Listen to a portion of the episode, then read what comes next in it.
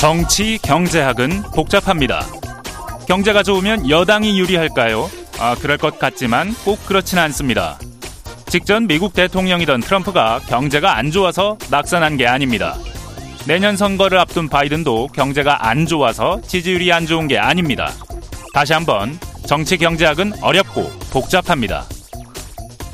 그런데도 정치인들은 늘 선거 때만 되면 이 어려운 정치 경제학을 하려고 달려듭니다. 정부가 공매도 잠정 중단을 발표했습니다. 갑작스러운 발표, 환호하는 쪽만큼이나 비판하는 쪽도 많습니다. 흥미로운 건 야당, 민주당의 반응입니다. 날선 비판이 아닙니다. 사실 야당도 대선 과정에서 방향이 비슷한 개혁을 주장했으니 그럴만도 합니다. 자, 그러면 김포의 서울 편입 관련 정책은 어떻습니까? 역시 갑작스럽고 역시 비판도 많지만 야당인 민주당은 그렇게까지 날 세워서 정면 비판하지는 않은 것 같습니다. 국민연금 개혁은 어떻습니까? 주 52시간 개편 문제는 어떻습니까? 다 비슷합니다. 이유가 있습니다. 네. 정치 때문입니다. 지금부터는 정치 경제학의 시간입니다. 모든 정책이 특히 경제 정책이 내년 총선을 앞두고 정치적 손익 계산서로 빠르게 환산됩니다. 치열할 겁니다. 말씀드렸듯 방향을 잘 알 수도 없고 꼭 생각하는 대로 되지도 않는데 말이죠. 자, 작은 당부가 있습니다. 하더라도 편가르기는 하지 마시고 모두를 위한 정책을 펼쳐주십시오. 또 무엇보다 평범한 사람들 살림살이가 나아지는 방향으로 해주십시오. 표 계산을 하시더라도 제발 꼭 모두에게 부탁드립니다. 네, 오늘 이슈 물가입니다. 아, 10월 소비자 물가가 지난해 같은 달보다 3.8% 올랐습니다. 물가가 안정될 거라던 정부 예상은 빗나갔고 다급해진 정부가 전담 품목을 정해서 물가 관리하겠다고 했습니다. 어디서 많이 들어봤습니다. 자고 나면 오르는 물가를 잡을 수 있을지 자세히 알아보겠습니다. 성태윤 연세대 경제학과 교수 나오셨습니다. 어서 오십시오. 네, 안녕하십니까? 네, 안녕하십니까? 물가 얘기는 항상 교수님한테 드려야 되는 것 같습니다. 네. 물가 오름세가 심상치 않은데, 아, 최근에 원유 가격이 올랐는데, 다른 제품 가격까지 연쇄적으로 오른다고, 또 밀크플레이션이 현실화하고 있다고 관측이 나옵니다. 일단, 밀크플레이션, 이거 뭔지부터 한번 말씀 부탁드립니다. 네, 밀크플레이션은 밀크 우유에다가 인플레이션을 결합한 단어인데요. 식료품을 중심으로 한 가격 상승을 의미한다고 보시면 되겠습니다. 10월에 우유의 소비자 물가 상승률이 14.3%에 달해서요. 글로벌 금융위기 이후에 가장 높은 수치에 달했습니다. 그러니까 우유를 생산하는 데 들어가는 이제 원유 가격이 한 8% 정도 올랐거든요. 거기에 중간 가공하는 데 드는 가격 까지 반영을 하면 전체적인 이제 소비자들이 접하게 되는 가격은 한 14% 정도 올랐다 이렇게 음. 보시면 되겠고요. 지금 최근에 물가 상황을 보면 이제 원 재료 예를 들면 이제 돼지고기는 약간 내리기도 했습니다. 그다음에 네. 이제 라면 같은 것도 어 마이너스 한 1.5%로 약간 내렸어요, 실제로는. 그다음에 소주, 맥주, 막걸리도 0.4%뭐 1%이 정도 왔다 갔다 합니다. 그런데 이거를 실제로 구입하게 되는 이제 개인 서비스 형태로 외식에서 구입을 하시게 되면 상당히 올라 있습니다. 그래서 네. 이제 돼지갈비 같으면은 아까 돼지고기 값이 마이너스 0.2%라고 했지만 한 4%대까지 되고요. 라면 라면이나 소주나 맥주 대개 6%, 5%, 4%이 정도까지 올라 있습니다. 그러니까 국민들이 실제로 체감하는 물가는 꽤 높다고 보셔야 될 것 같습니다. 그러고 보니까 식료품 비주류 음료 물가 5% 10월만 보면 7개월 만에 상승폭이 최대치 왜 이렇습니까? 우유 때문만은 아니고 네, 그렇습니다. 이 식료품하고 비주류 음료 물가가 많이 올랐는데요. 그러니까 한 세 가지 원인으로 크게 나눠볼 수 있을 것 같습니다. 첫 번째는 일단 우유에 원래 필요한 이제 원유 가격이 오른 부분도 있고요. 그다음에 우리가 식품의 대부분의 중요한 이제 곡물을 해외에서 수입하고 있는데 곡물의 국제 가격이 상승을 한 부분이 있습니다. 그리고 가공식품들 이제 여러 가지 식품을 만들 쓰는 뭐 잼이나 치즈 이런 것들이 잼 같은 경우는 한 뭐 24%까지 올랐고요. 치즈도 한 23%까지 올랐기 때문에 이런 것들이 중간에 들어가게 되면 이제 전체적인 식료품 가격을 올린다고 보시면 되겠습니다.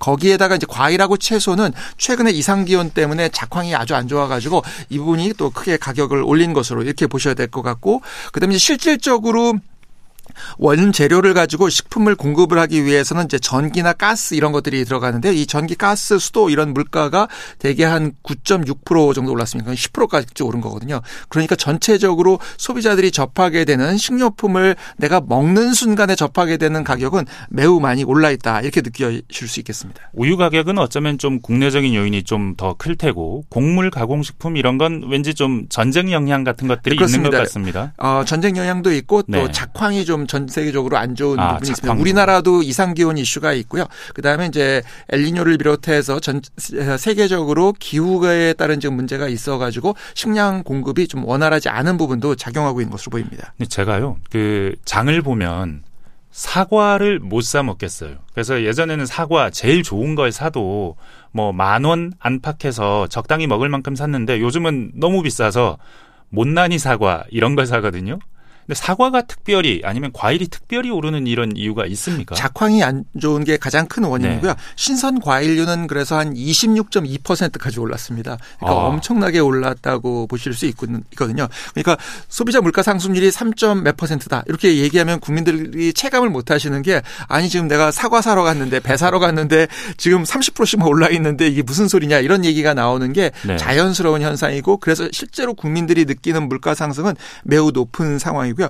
농축수산물 자체가 전년 동월 대비해서 한 7.3% 올랐는데 실제로 농산물은 거의 13% 정도까지 올랐습니다. 그러니까 신선 과일이 아닌 다른 농산물까지 합하면 이제 그렇게 올랐기 때문에 특히 이 농산물이 많이 오르면 식료품 가격 상승에 따라서 국민들이 느끼는 체감하는 물가 상승률은 높고 국민들 입장에서는 당장 먹을 거 가격이 엄청 오른 거기 때문에 이에 따른 불만이 커질 수밖에 없다고 보실 수 네. 있겠습니다. 사실은 추석 앞두면 저희가 다 알잖아요. 추석 앞두면 물가가 좀 오르는 거. 근데 추석이 끝나면 그러면 물가가 괜찮아지는 거. 그래서 정부가 늘 추석 끝나고 나면 물가가 안정된다고도 했고 이번에도 10월 달부터는 안정될 것이다 했는데 아닌 것 같습니다.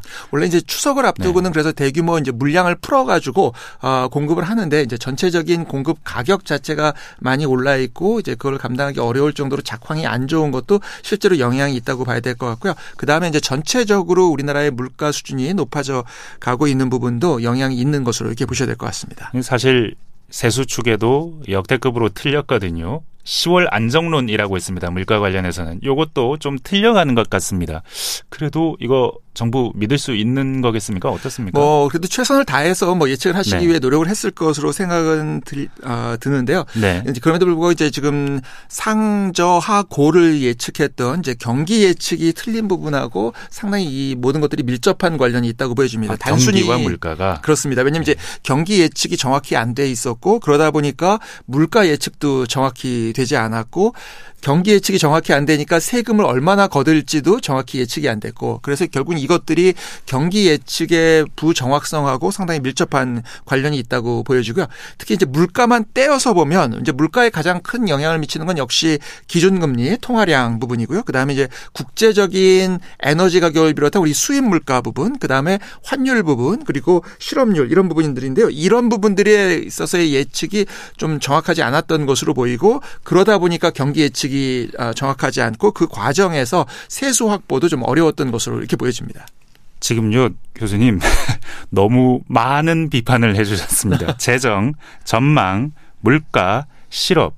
사실 이만큼 비판하신 거면 우리나라 기재부의 모든 정책을 비판하신 거거든요. 아, 그러니까 뭐 정책을 네. 꼭 비판했다기보다는 실제 그 변수들을 예측하는 부분에 있어서 그렇게 정확도가 높지는 않았다고 볼 수 있었던 것 같고요. 네. 이제 그 부분이 반영되다 보니까 세수 추계가 지금 상당히 틀리게 나온 그런 상황이라고 보셔야 될 것 같습니다. 좀 충격적일 정도로 틀렸습니다. 지금 모르지 않았을 텐데 법인세 같은 경우는 줄 수 있다 모르지 않았고 종합부동산세도 세제 혜택을 주니까 줄 수 있다.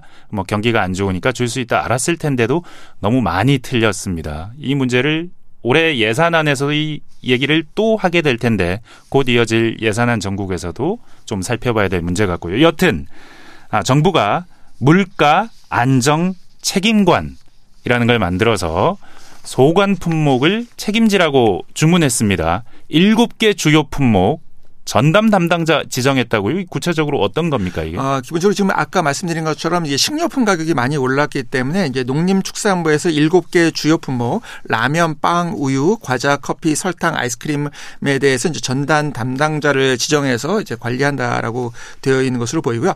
어, 물론 이제 뭐 어, 국민들의 삶에 밀접한 품목들이기 때문에 이제 관리하는 것 자체를 뭐 잘못했다고 보기는 어렵겠지만 실질적으로 이제 이렇게 해서 어, 크게 국민들이 체감할 수 있을 정도로 관리가 될지 또는 어, 만약에 그렇게 된다라고 하면 기업들이 상당히 여기에 대해서 불만을 표시할 가능성이 있지 않을까 이런 어, 생각이 들긴 합니다. 사실은 대좌비 같습니다. 어디서 많이 들어봤습니다. 사실 배추국장, 무과장 뭐 이런 얘기 했었거든요.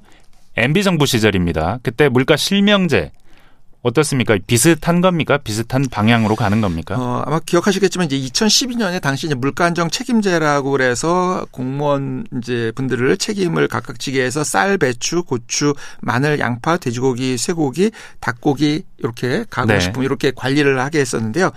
어, 실제로 이제 물가가 안정된 거는 이런 관리 자체 때문이 아니고 통화량하고 관련이 높습니다. 결국 이제 전반적인 물가의 안정은 기준금리의 변동을 통해서 통화량을 어떻게 조정하느냐가 실질적인 물가 상승에 크게 영향을 준다고 볼 수 있고요. 또 하나 이제 우리 같은 경우에는 해외에서 들여오는 수입 물가 그, 그 물가의 또 상당 부분은 환율하고 관련이 높습니다. 그러니까 결국은 통화량하고 환율 이슈가 현재의 물가 상승의 중요한 이유다. 이렇게 보시는 게 맞을 것 같고요. 결국은 이제 오랫동안 우리가 금리를 어, 올리지 못하고 있었거든요. 그런 이제 그런 과정에서 지금 빠져나가 있는 어, 통화량이 결국은 이제 물가에 영향을 주고 있는 것으로 이렇게 보셔야 될 것 같습니다. 올리지 못했다는 건 올려야 했는데 올리지 않았다 이런 뜻입니까?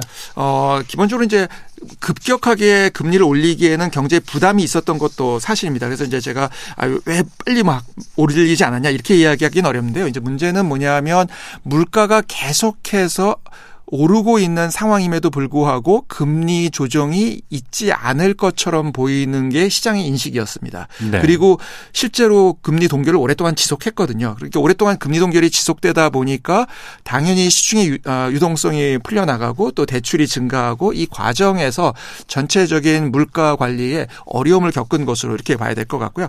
그 이 과정에서 이제 지금 나오는 정책들은 대개 이제 개별적인 가격에 대한 일종의 이제 통제 그런 형 형태로 가고 있는데 이 부분 중에서 어, 그래도 이해할 수 있는 부분이 있습니다. 어떤 거냐면 독점력을 가지고 있는 기업들이 독점력을 활용해서 가격을 올린 부분에 대해서 문제 제기를 하는 거는 우리가 충분히 타당성이 있다고 봅니다. 이거 라면 아닙니까? 라면? 근데 라면 같은 경우는 네. 이제 제가 독점력이 있다고 그렇게 강하게 보기는 좀 어렵습니다. 그러니까 네. 가장 중요한 거는 정부가 라이센스를 통해서 독점력을 부여한 경우 이게 이제 대표적인 게 어, 금융 은행 같은 데거든요. 그러니까 이거는 이제 예대 금리 마진이 크게 벌어지는 거에 대해서 정부가 이슈를 제기하는 거는 저는 뭐 아, 타당성이 있다고 생각합니다. 왜냐하면 지금 다른 부문들은 엄청난 어려움을 겪고 있음에도 불구하고 이익이 크게 증가한 상황이기 때문에 그런데 이제 지금 나오는 식료품 분야들은 대개 경쟁이 이루어지고 있는 분야거든요. 그래서 이제 이런 식료품 분야의 개별 어, 품목에 대해서 관여하는 거는 그렇게 성공한 경우가 많지는 않았고요. 실제로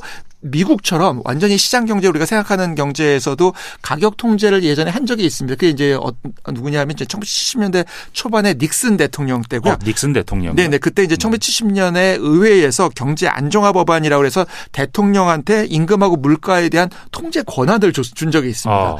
이제 우리가 지금 생각하는 미국에서 일어나기 어려운 일인데 70년대에 있었고요. 근데 결국은 어 성공을 하지 못하고 물가가 다시 튀어 올라가는 그런 상황이 발생을 합니다. 왜냐하면 이제 일 일시적으로 물가를 못 올, 가격을 못 올리게 하지만 그걸 다른 쪽으로 전가시키든지 아니면 양을 바꾸든지 이런 식으로 기업들이 대응을 하게 되기 때문에 결국 이제 독점이 있다는 거는 그 독점 이윤을 통해서 물건 값을 낮출 여력이 있는 곳이거든요. 이제 이런 데에다가 정부가 정책을 쓰는 거는 뭐 우리가 의미가 있지만 이제 식료품 같은 경우는 사실 이제 그런 분야하고는 좀 거리가 있다 이렇게 보셔야 될 것 같습니다. 사실은 닉슨 당시 얘기를 하시니까 공화당 정부인데도 그랬다. 근데 사실 그 당시에 그 물가를 흔들리게 만들었던 건 사실은 석유 파동도 있었고 금리를 제때 계속해서 지속적으로 올려야 했는데 경제가 아, 정치를 생각하면서 그렇게 못하면서 그렇게 됐던 측면도 상당히 많았던 시기로 저희가 기억하는 것 같습니다. 연준이 실패한 시기.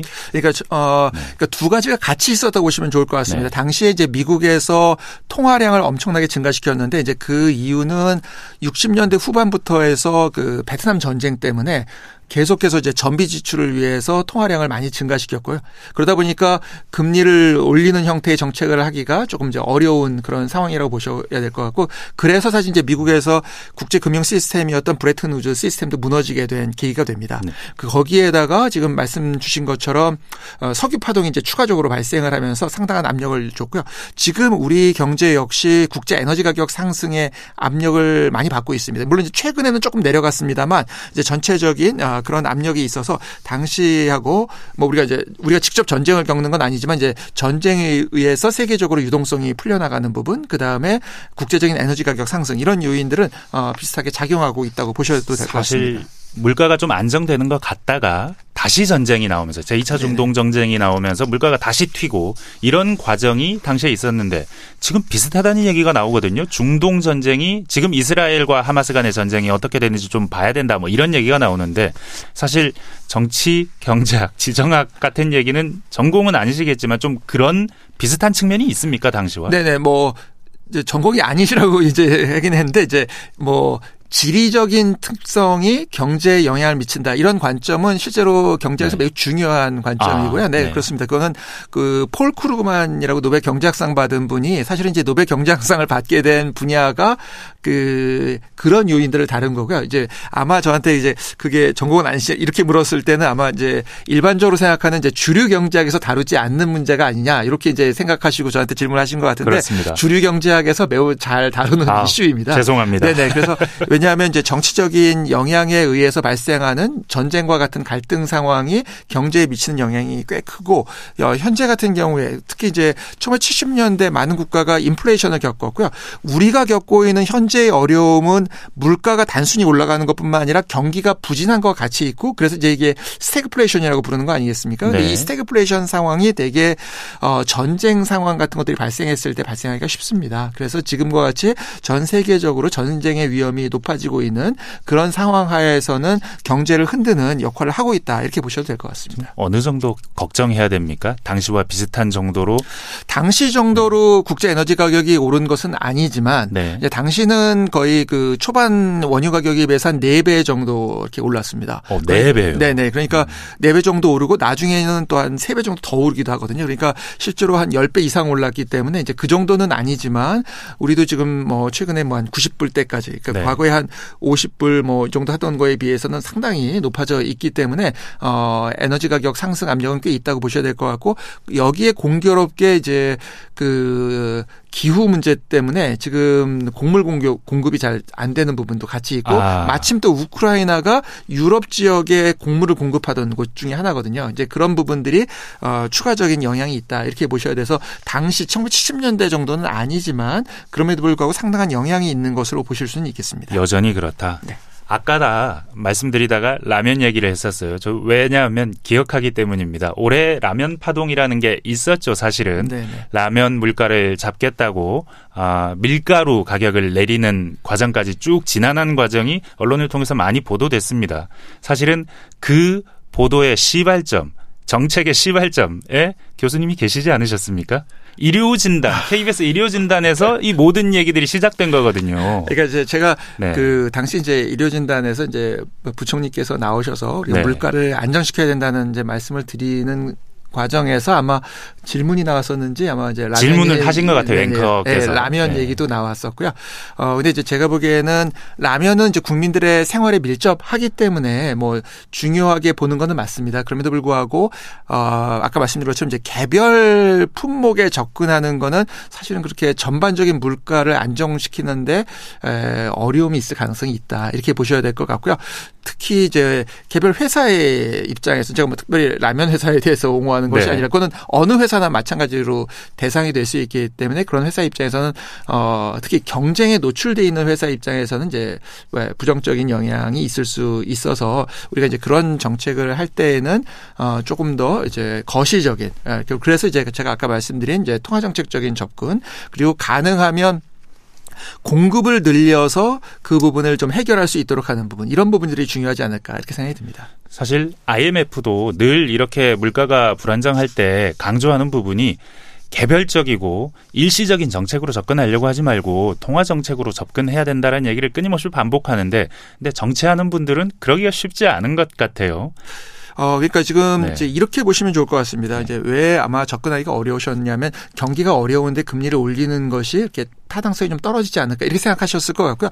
그 부분도 어, 어느 정도 타당성은 있는 말씀입니다. 근데 이제 제가 아까 말씀드렸던 포인트는 뭐냐 하면 금리를 절대적으로 엄청난 규모로 높여야 된다 이런 얘기를 하는 것이 아니라 사람들에게 시장에서 기대를 형성하는 게 중요한데 아 앞으로 금리가 안 오르겠구나라고 기대를 형성하게 되면 유동성이 이제 저희들 표현으로 유동성이 풀려 나간다고 하는데 그 유동성이 풀려 나가는 힘이 세져 가지고 물가를 올리는 쪽으로 자극을 할 가능성이 있다 이렇게 이제 이해를 해주시면 좋을 것 같습니다. 그래서 결국은 올 초에도 이렇게 했습니다. 뭐 이제 금리를 동결하되 이제 금리를 올릴 것처럼 약간 얘기는 했었습니다. 맞습니다. 이제 통화당국에서도 계속 그렇게 얘기를 했는데 이게 1년 동안 한 번도 안 올리니까 그러면 아, 이거 안 올리겠구나 이렇게 돼버리는 거고 아, 그렇게 한 번도 안 올렸습니다. 네네 사실상 이제 안 올린 상태거든요. 그렇게 되면 어떻게 되냐면 아 이거 그 통화당국에서 중앙은행에서 얘기하는 거는 그냥 그 일종의 립 서비스로 얘기를 하는 것이구나 이렇게 인식할 가능성이 있거든요. 아. 그렇게 되면 국민들이 아 이게 실제로는 통화가 풀려나가고 있는 방향으로 전, 전 전반적으로 움직이고 있다라고 기대가 형성되면 이게 이제 저희들 용어로 기대 인플레이션을 형성한다라고 표현하는데 이제 기대 인플레이션을 형성하면서 추가적인 예, 물가 상승 압력을 만들어낼 수 있다 이렇게 보는 것이 되겠습니다. 그러니까 정부 입장에서는 한국은행이 금리를 안 올렸으면 좋겠는데 그러려면 기대 인플레를 좀 눌러야 되고 그러니 좀 더 대중 앞에 나서서 물가를 강력하게 관리하겠다 이런 얘기를 할 수밖에 없는 상황인 것 같다. 네네. 근데 사실은 올 초에 제가 경제연구원 박사님을 한번 뵀는데 그때 어우 한국은행 총재가 너무 세게 말씀을 하셔서 어, 금리가 몇 번이나 오를까요? 한 두세 번 오를 것 같은데요 했더니 안 오를 거래요. 그러면서 하시는 말씀이 올릴 수 없을 때 말이라도 세게 하는 겁니다라고 하시더라고요. 네, 결국은 이제 어 이제 저같이 이제 경제학을 하는 사람들은 네. 그분이 어떤 이야기를 했느냐를 믿는 것이 아니라 네. 결국은 시장에 영향을 주는 행동을 어떤 방식으로 하고 있느냐를 보고 어, 기대를 형성한다라고 생각하거든요, 사람들은. 그렇기 때문에 이제 그게 지속되면 결국은 이거는 금리를 올리지 않는다고 인식할 수밖에 없고 금리를 올리지 않은 형태의 통화 정책이 시행되고 있다라고 어, 인식될 수밖에 없다는 이야기가 되겠습니다. 반복되는 게임 같은 게 된다는 말씀이신 네, 거죠? 그래서 이제 그런 네. 것들을 또 따로 이렇게 분석하기도 합니다. 네. 배추 얘기도 해봅시다. 여기 금추라고 불립니다. 아, 농식품부하고 농수산식품유통공사가 잘못된 예측을 했다. 아, 그래서 창고에 보관했다가 폐기했다. 이런 일이 나왔습니다. 3년 동안 3만 톤, 200억 원이 넘는 돈. 와, 배추를 이렇게 많이 버릴 수 있나요? 비축 물량 예측이 그렇게 어려운 겁니까? 어, 뭐 완벽하게 하기는 네. 어렵지만 네. 그렇다고 해서 이제 최근 나온 거는 상당히 좀 많이 폐기가 된 것으로 보이기는 하고요. 네. 이제 대개 아마 어, 이렇게 하셨을 것 같습니다. 이제 그 수급이 부족한 시기에 있었던 자료를 가지고 어, 그냥 일반적으로 예측하는 이제 이런 네. 방식으로 했었을 가능성이 있다고 보이고요. 다만 이제 이런 경우는 어쨌든 상당한 재원이 들어가는 형태의 예측이고 아 재, 어, 재원이 결국은 들어가야 되는 형태의 어, 필요한 예측이고 또 예측이 잘 못 되면 물가를 관리하는데도 어렵고 이 배추나 무 같은 이제 이런 식품류들은 통화 정책으로 하는 부분과 함께 역시 또 작황에 따른 영향이 있는 것도 사실이어서 네. 이게 정부에서 일정 부분을 비축하고 그 비축된 부분을 물량을 풀어서 관리하는 것도 매우 중요하거든요. 그리고 그런 관점에서 보면 이 예측 능력, 즉 수요가 일반적으로 어느 정도씩 발생하고 있는지에 대한 예측 은 좀 더 명확하게 할 수 있다고 보여지고요. 다만 이제 공급 같은 경우는 결국은 이제 어 전체적으로 농지에서 어느 정도 공급되고 있는지를 파악을 해서 조금 더 예측력을 좀 늘리셔야 되지 않나 이렇게 생각이 들긴 합니다. 사실은 정부가 밭대기 배추 밭에다가 CCTV를 달아놓고 뭐 관리한다 이런 얘기도 있었거든요. 그러니까 결국 이제 다양한 자료를 어떻게 입수하느냐가 중요하거든요. 뭐 꼭 CCTV가 아니어도 실제로는 뭐 어, 위성에서 보는 것도 사실 위성까지 네, 네, 동원해서 가능을 하거든요. 그렇게 중요합니까?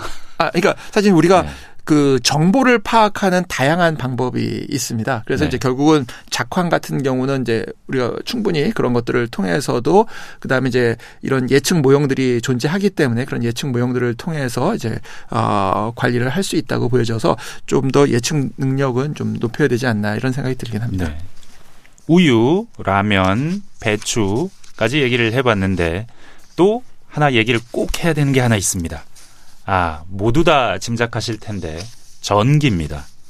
만년 적자 늪에 빠진 한국전력이 3분기에 반짝 흑자를 내긴 했습니다. 근데 다시 적자가 될 거라는 겁니다.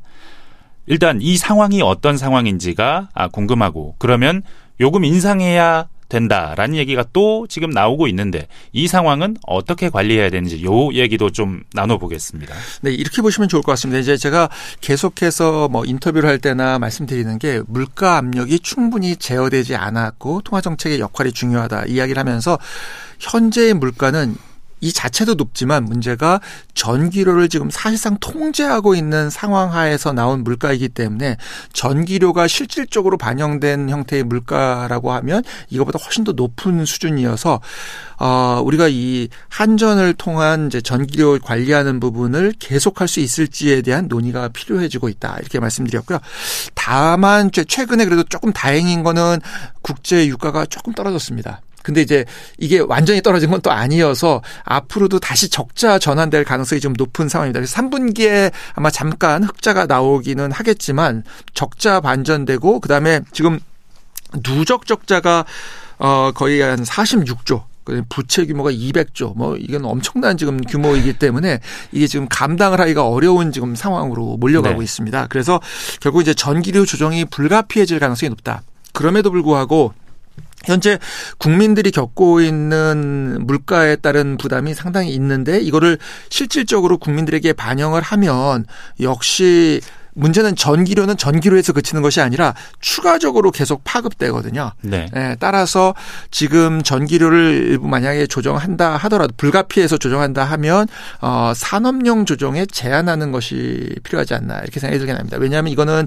우리가 이미 오래전부터 그 가정용 전기료와 산업용 전기료의 차이 때문에 통상 문제도 사실은 존재해왔던 이슈거든요. 얼마 전에 미국에서 우리 철강에 대해서 상계 관세를 부과했습니다. 네. 왠지 우리 전기요금이 너무 싸기 때문에 그거 정부 보조금에 해당하니 그거만큼 우리가 세금을 더 걷겠다라고 한 거죠. 네, 그렇습니다. 그게 사실 이제 이번에 있었던 건 말고도 어 미국이나 이제 유럽 연합이나 이런 데서 계속해서 지금 우리나라의 전기료 이슈를 지금 제기를 하고 있고요. 결국 이제 전기료를 가정용에 비해서 상대적으로 싸다라고 이제 느끼고 있는 그것은 이제 우리만이 아니라 이제 외국에서도 계속 문제를 제기하고 있고 물론 이제 어 산업의 경쟁력 측면 때문에 이제 그런 부분에 있어서 부담이 기업에 부담이 되는 것은 사실입니다. 그럼에도 불구하고 결국 이 한전의 상황을 현재와 같이 계속 둘 수는 없다. 그렇다고 하면 어 이걸 산업용 부분을 일부 현실화하는 것이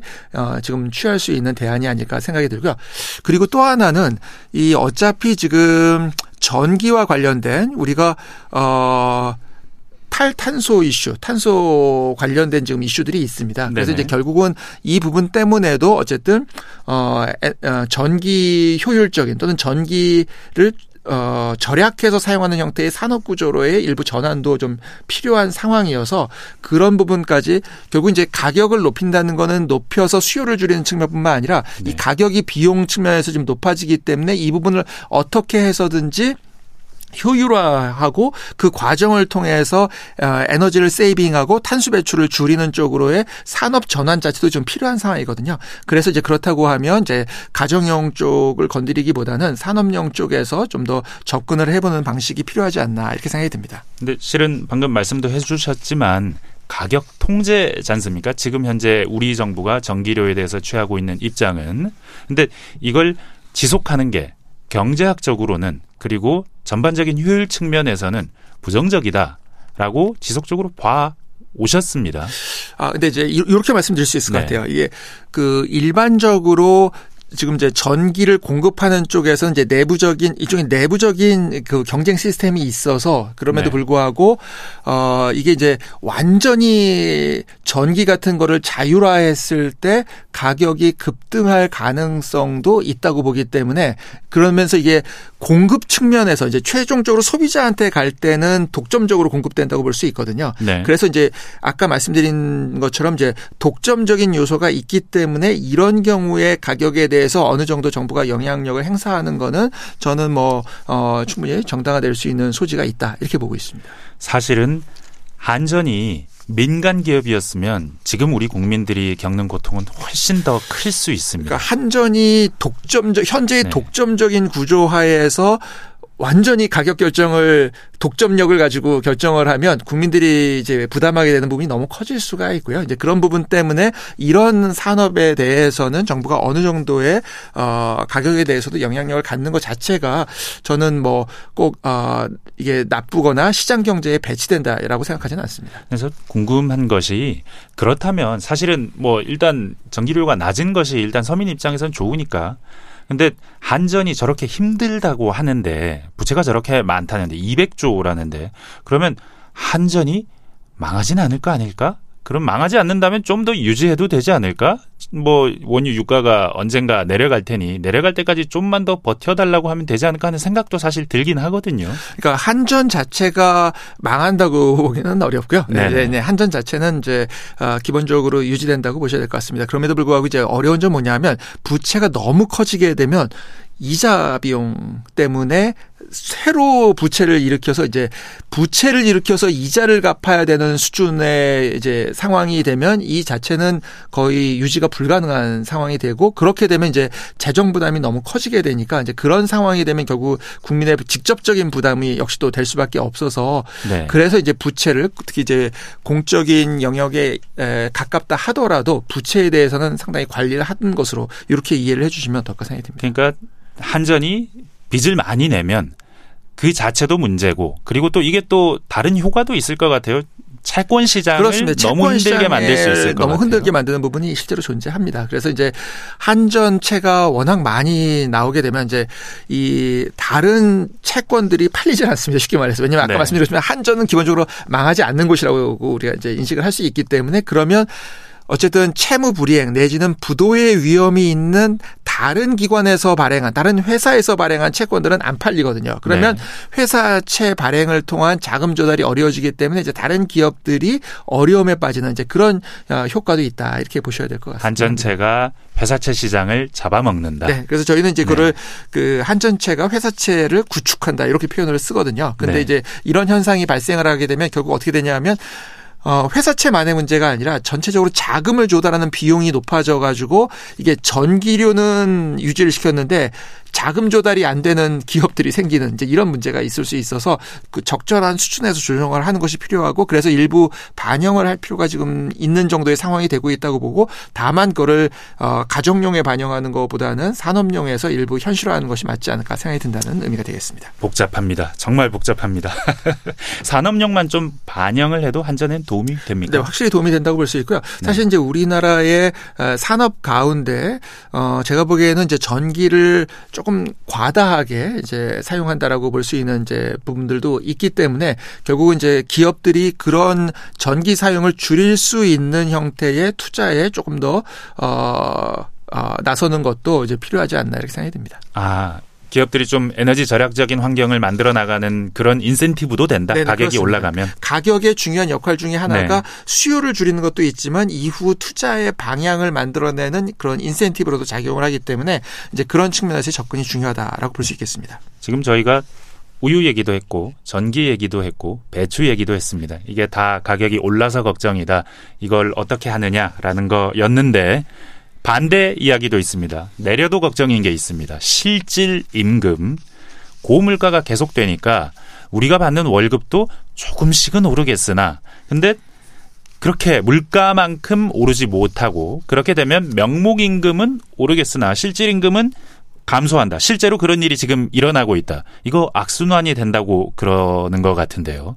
네, 그렇습니다. 지금 어, 정확한 지적이시고요. 물가가 올랐을 때의 문제는 이제 당연히 우리가 체감하는 물가로 물건을 구입하는데 이제 어려움이 있다는 거고 그건 바꿔 얘기하면 어 이제 경작자들 용어로 실질 소득이 감소했다 이런 표현이 되겠습니다. 그래서 이제 실제 소득이 줄어든 거죠. 예전에는 예를 들어서 제가 사과 다섯 개를 사 먹을 수 있었는데 이제 요새는 사과를 네 개밖에 못 사 먹는다. 뭐 예를 들면 아니면 제가 어 예전에는 뭐 라면도 사 먹을 수 있었는데 라면을 이제 좀 줄여서 먹어야 되겠다. 이렇게 되는 게 이제 실질 소득이 결국은 감소한다고 표현을 하는 거고요.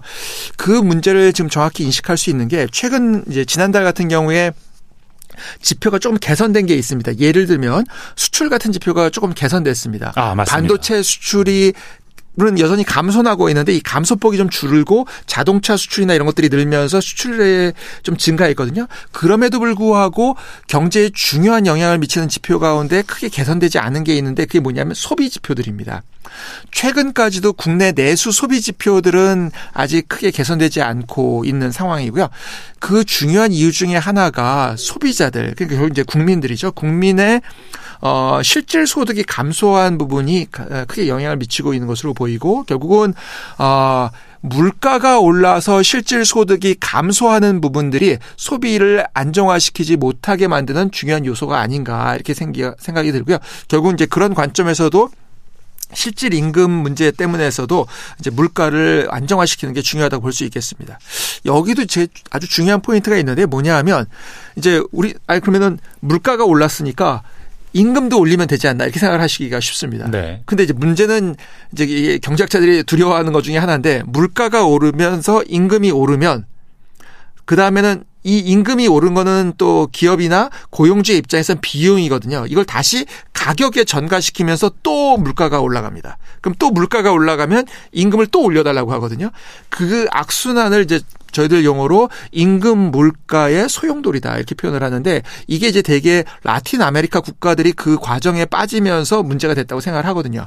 그래서 어떻게든지 이제 물가가 지나치게 오르지 않도록 막는 게 일단 물가 오르고 임금 오르고 임금 오르고 물가 오르고 이게 계속 반복되면 경제가 망가지기 때문에 네. 물가가 오르는 채널을 차단하는 게 경제를 안정화시키는데 가장 중요하고 그 이유는 물가를 안정화시켜야만 실질 소득을 안정화시킬 수 있기 때문이다 이렇게 보셔야 될 것 같습니다. 이게 이게 실질 임금은 떨어지고 있다. 다른 물가는 올라가고 있다. 이게 분리된 얘기 같지만 분리된 얘기가 아니고 함께 돌아가는 것이고 이걸 막는 방법은 물가를 안정시키는 네, 그렇습니다. 것이다. 네.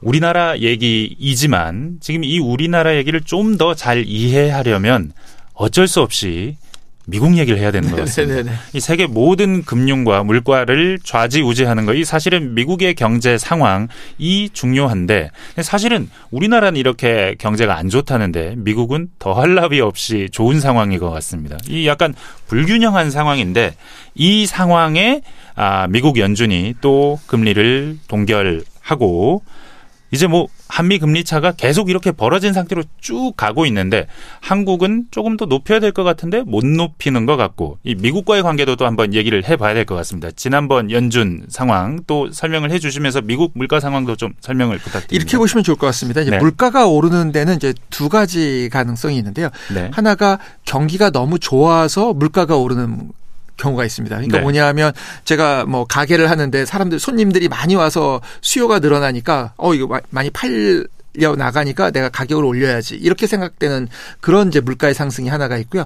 그게 지금 미국이 겪고 있는 물가라고 보시면 되겠습니다. 행복한 거죠, 사실은. 네, 그래서 이 미국에서 지금 물가 오르는 거는 경기가 너무 좋고 저희들 이제 용어로 노동시장이 타이트하다 이렇게 표현하는데요. 네. 그러니까 노동시장에서 실업이 줄어들고 사람들이 서로 서로 고용을 하려고 하기 때문에 그 과정에서 임금도 오르고 물가도 올라가는 이제 그런 아 이제 말하자면 임금도 올라가면서 물가도 올라가는 그런 상황이라고 보시면 될 것 같습니다. 왜냐하면 이제 고, 너도 나도 고용을 하려다 보니까 억지로 물, 임금을 올리라고 한 게 아니라 네. 이제 그런 상황이고요. 우리 같은 경우는 지금 어떻게 되고 있냐 하면 아까 국제 에너지 가격 말씀드렸지만 전체적으로 비용이 올라서 그러니까 제가 가게를 하고 있는데 식재료나 전기료나 아니면 뭐 임대료나 이런 것들이 올라서 어쩔 수 없이 물건값을 올리는 그러니까 경기가 부진하면서 어, 물가가 올라가는 그런 상황이어서 미국하고의 물가의 이제 네.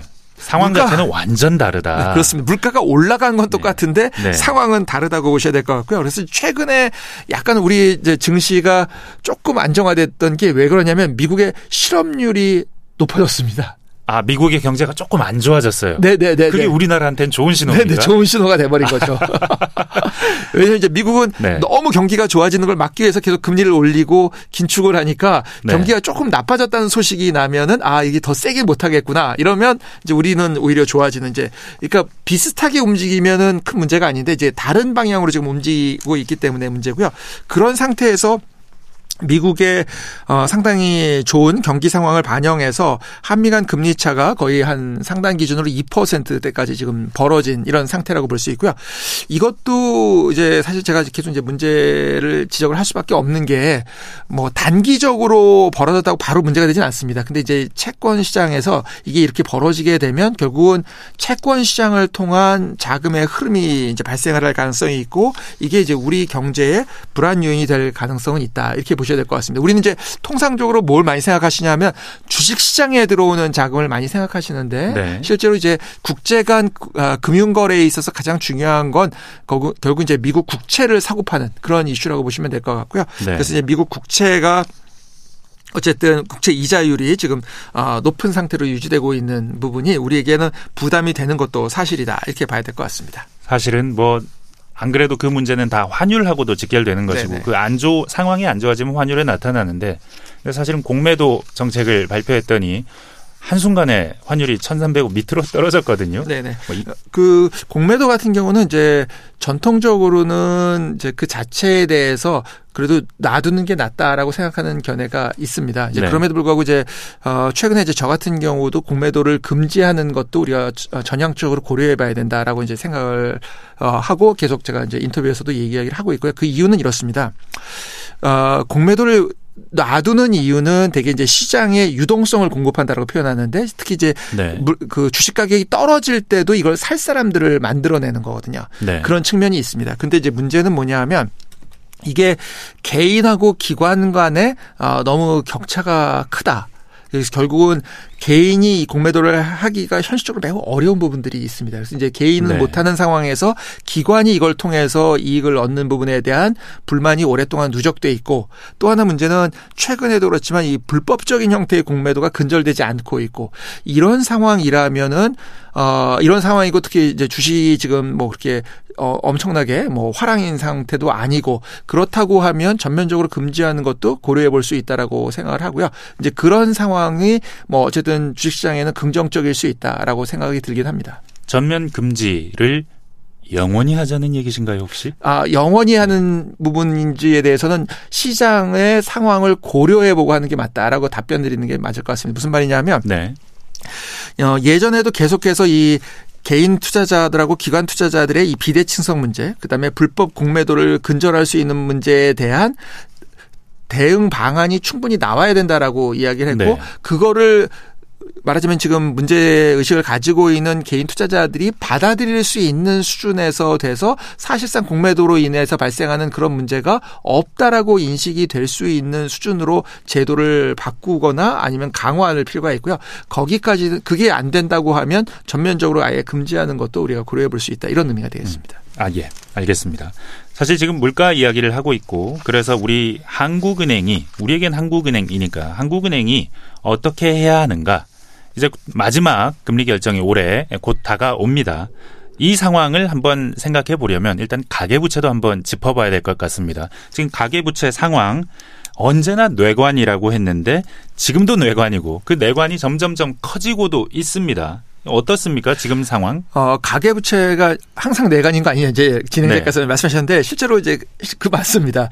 계속 내관 형태로 존재해 왔고요. 이제 다만 그것을 이제 폭발하지 않도록 관리하는 건 중요하다 이렇게 볼 수 있습니다. 그럼 이제 지금 가계부채 상황의 중요한 어, 원인이 뭔가를 보고 대응을 해야 될 것 같고요. 네. 제가 보기에는 한 세 가지로 나눠볼 수 있을 것 같습니다. 사실 이제 지난 몇 년간에 부동산 가격이 급등한 게 제가 보기에는 상당한 원인 중에 하나다. 그 이전에는 어 부동산 가격이 이제 좀 안정화되어 있을 때는 그 가계 소득이 감소하거나 경기가 부진한 파트가 영향을 줬었는데 이제 어 최근 아뭐 최근이라 보긴 조금 그렇고 이제 지난 몇 년 기간 부동산 급등을 한 시기가 네. 있었거든요. 이 부동산 가격이 급등하게 되면 가계 대출이 늘어날 수밖에 없다. 그게 주택을 구입하던 아니면 전 월세 자금이든 간에 전체적으로 내가 소득이 충분하지 않은 분들 입장에서 주거를 확보하는 과정은 결국은 대출일 수밖에 없기 때문에 부동산 가격의 급등은 당연히 대출로 이어질 가능성이 높았다. 그래서 이제 그게 첫 번째 원인으로 보이고요. 두 번째는 역시 아까 말씀드린 것처럼 이제 물가 상승의 원인하고 매우 밀접한 관련이 있는 금리가 될 것 같습니다.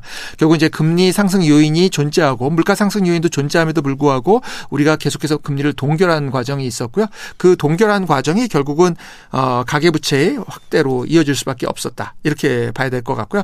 그 다음에 이제 세 번째는 대출 규제가 일부 완화됐었던 부분이 있습니다. 이제 DSR이 DSR을 이제 명시적으로 완화했던 건 아닌데 예를 들면 이제 50년 만기 상품, 50년 만기 상품 자체가 뭐 상품은 뭐 당연히 제공할 수 있습니다. 근데 문제는 뭐냐 하면 DSR 계산을 소득이 발생하는 시점을 중심으로 한 게 아니라 상품 자체의 시점으로 하면서 사실상의 DSR 완화 효과를 만들어냈거든요. 이렇게 되면 이제 대출이 늘어날 가능성이 있다고 보셔야 될 것 같습니다. 결국은 부동산 가격, 금리, 대출 규제 완화 요 세 가지가 가장 크게 영향을 줬기 때문에 결국 앞으로 이 문제 어떻게 해결할 것이냐 라고 하면 부동산 가격을 어떻게 안정화시키느냐 이제 이 부분이 되겠고요. 그 다음에 이제 금리가 너무 급등하지 않 아, 죄송합니다. 금리가, 어, 상승할 요인을 일부 반영하면서 금리를 조정해 나가는 거. 다만 이걸 또 급격하게 올리면 네. 시장에 충격을 줄 수 있기 때문에 이제 안정적으로 어 조정해 나가는 거. 그다음에 이제 대출 규제를 어 현실화해서 이 대출 규제가 소득이 없는 분들한테 무리한 대출이 일어나지 않도록 관리하는 거.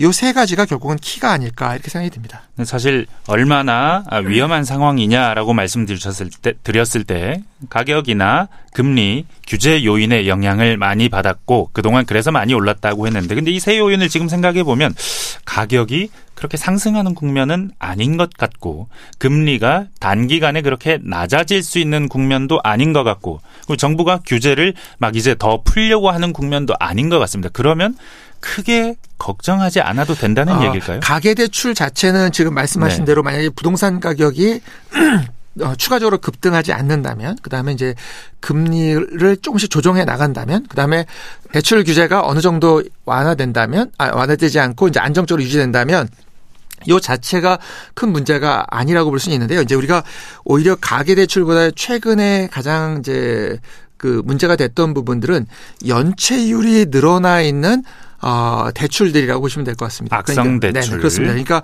가계 대출에 우리가 지금 많이 논의하는 거는 이제 비율을 많이 이야기를 하고요.